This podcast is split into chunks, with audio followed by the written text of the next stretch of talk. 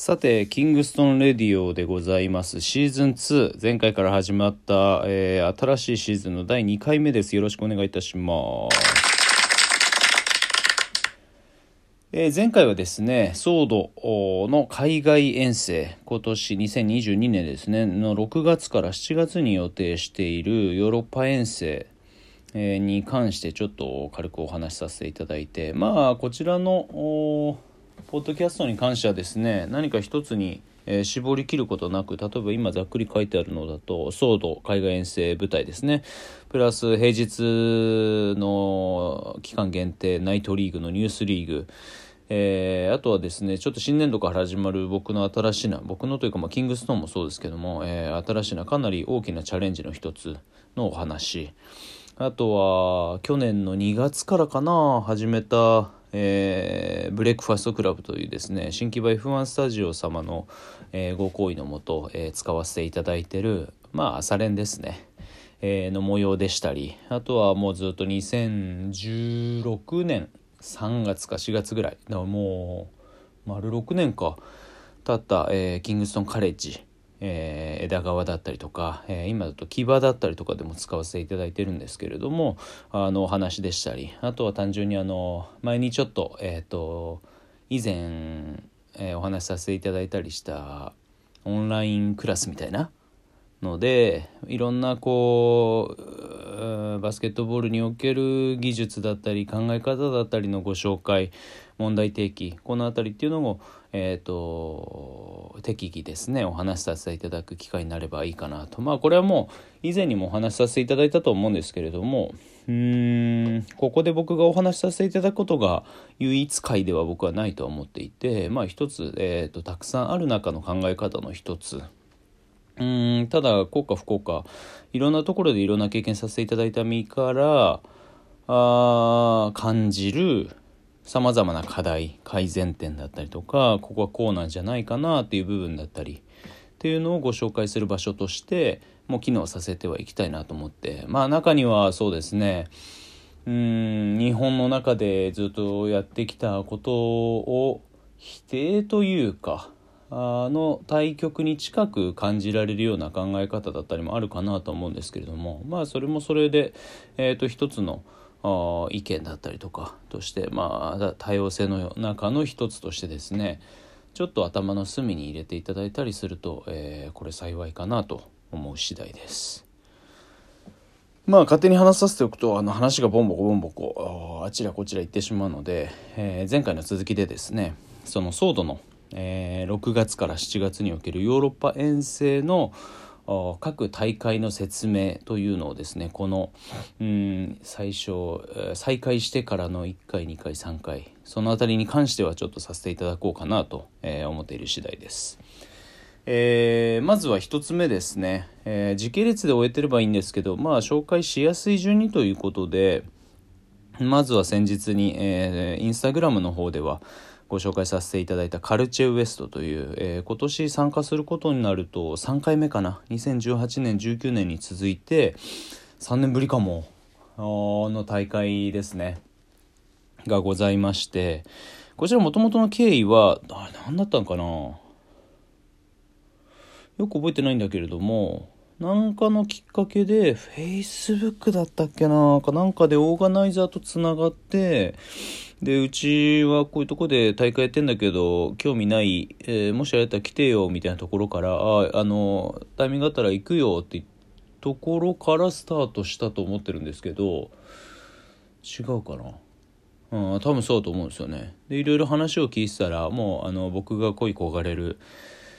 K54 というですね、もう文字通り世界最高峰の、えー、ストリートボール、まあ、やってることは外でやってるだけで内容はもう本当代表戦に近いような、まあ、ものすごくハイレベルな戦いなんですけどもジョーダン・ブランドがですね、えー、頭のてっぺんからつま先まで全てサポートをして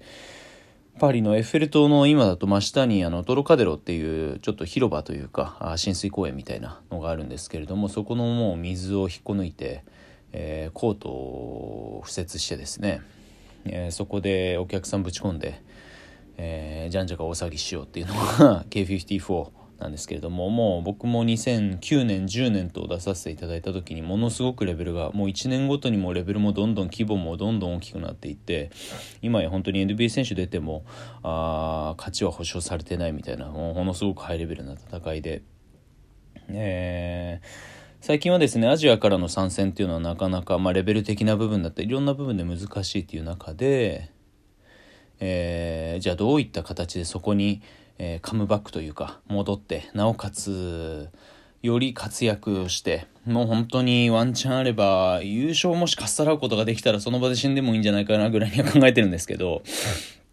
うんそういったより高い舞台に挑むための場所としてその先ほどお話ししたカルチューウエストっていう大会はですねフランス国内の予選としても機能していた経緯があってそこで優勝したチームが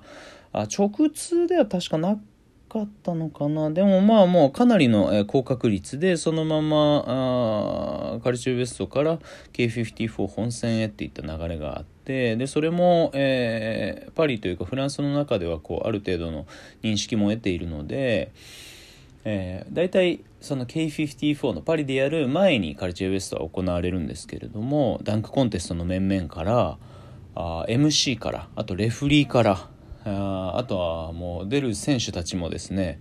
えー、プレ K54 みたいな形で、えー、笛もしっかりしてるし MC も舌ならしというかあプレイヤーたちもオフシーズンに入ってすぐの大会なので、まあ、それぞれリフレッシュするとこはありつつしっかりしたゲームも求めつつ。でそれを見越して国外からもいろんなチームが来てみたいな形でかなりこう何て言うのかな面白い場所なんですけれども、まあ、そこは本当にあのオーガナイザーとすごく仲良くさせていただいていて今回今年ですね、えー、フランスで行われるその大会6月の2526に行われるんですけれどもあソードの海外遠征再開するにあたってここはまず抑えたいなといったところからあ大会がオーガナイザーの方に連絡したところですね。もう本当に2つ返事で快諾いただいてえー、改めて、えー、今年もまたアプローチするぞと。面白いのは、えー、コロナでまあどこの国もそれなりにダメージというか影響はあるんですけれども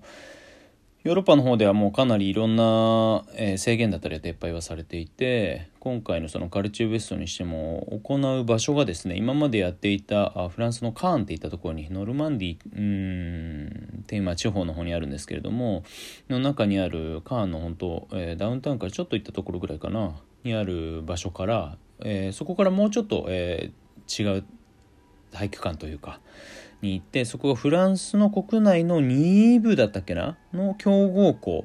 強豪校じゃないや。強豪チーム。プロチームですね、えー、女子のチーム、えー、の本拠地になっているところで、えー、行うぞと、えでもうアメリカからもあの1チーム来るのは決まってるんだよみたいな形で、え去年は確かカルチェウエストは行えてないのでうーんカルチェウエスト自体も2年ぶりか。行う上で、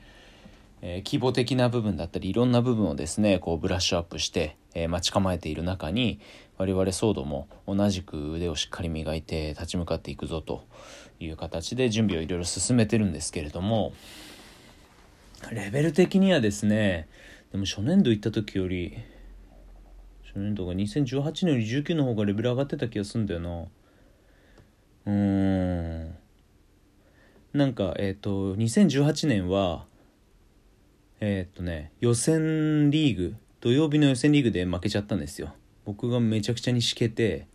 でほんと寸出のところで 予選突破ならずで、まあ、僕はあの涙するっていう、えー あれはあったんですけれども、まあ、それを置いておいて、えー、2019年はえー、とメンバー的というかサイズ的には小さいメンバーだったんですけど現地で何人かメンバーをピックアップして連合軍みたいな形で戦ってえー、っとね予選を突破して1個ね不戦勝みたいなのがあった気がするんだけどでもまあいい形で予選は突破して決勝トーナメント入っていってで決勝トーナメントの初戦で確か負けちゃったんですよね。相手がどこだったかな覚えてないけれどもまあそれも結構悔しい形で負けてしまってえー、毎回ですね、まあ、収穫と課題をものすごく突き詰め突きつけてくれる場所としてありがたいなとは感じてるんですけれども本当にそこで優勝した2019に関しては優勝したのがオランダから来たチームだったんですけども今オランダのストリートだったり 3X だったりとかあ特にオフシーズン中のバスケットボールとかをいろいろこう、うん、1万点出てくるコンクリートライオンズっていう団体があって、えー、そこがですね優勝して、えー、その後のいろんな大会に応じてもうその年2019はヨーロッパ結構大会総なめしたんですよね。日本にいるとまず知ることのないそういった情報とか対戦することのないメンバーとかともバチバチにやり合えるっていうのは我々騒動の沿線の中にあるすごく、えー、面白い部分かなと思うので、えー、これはですね是非引き続き続けていきたいなとということでもうあとちょっとなのでこれまた次につなげます。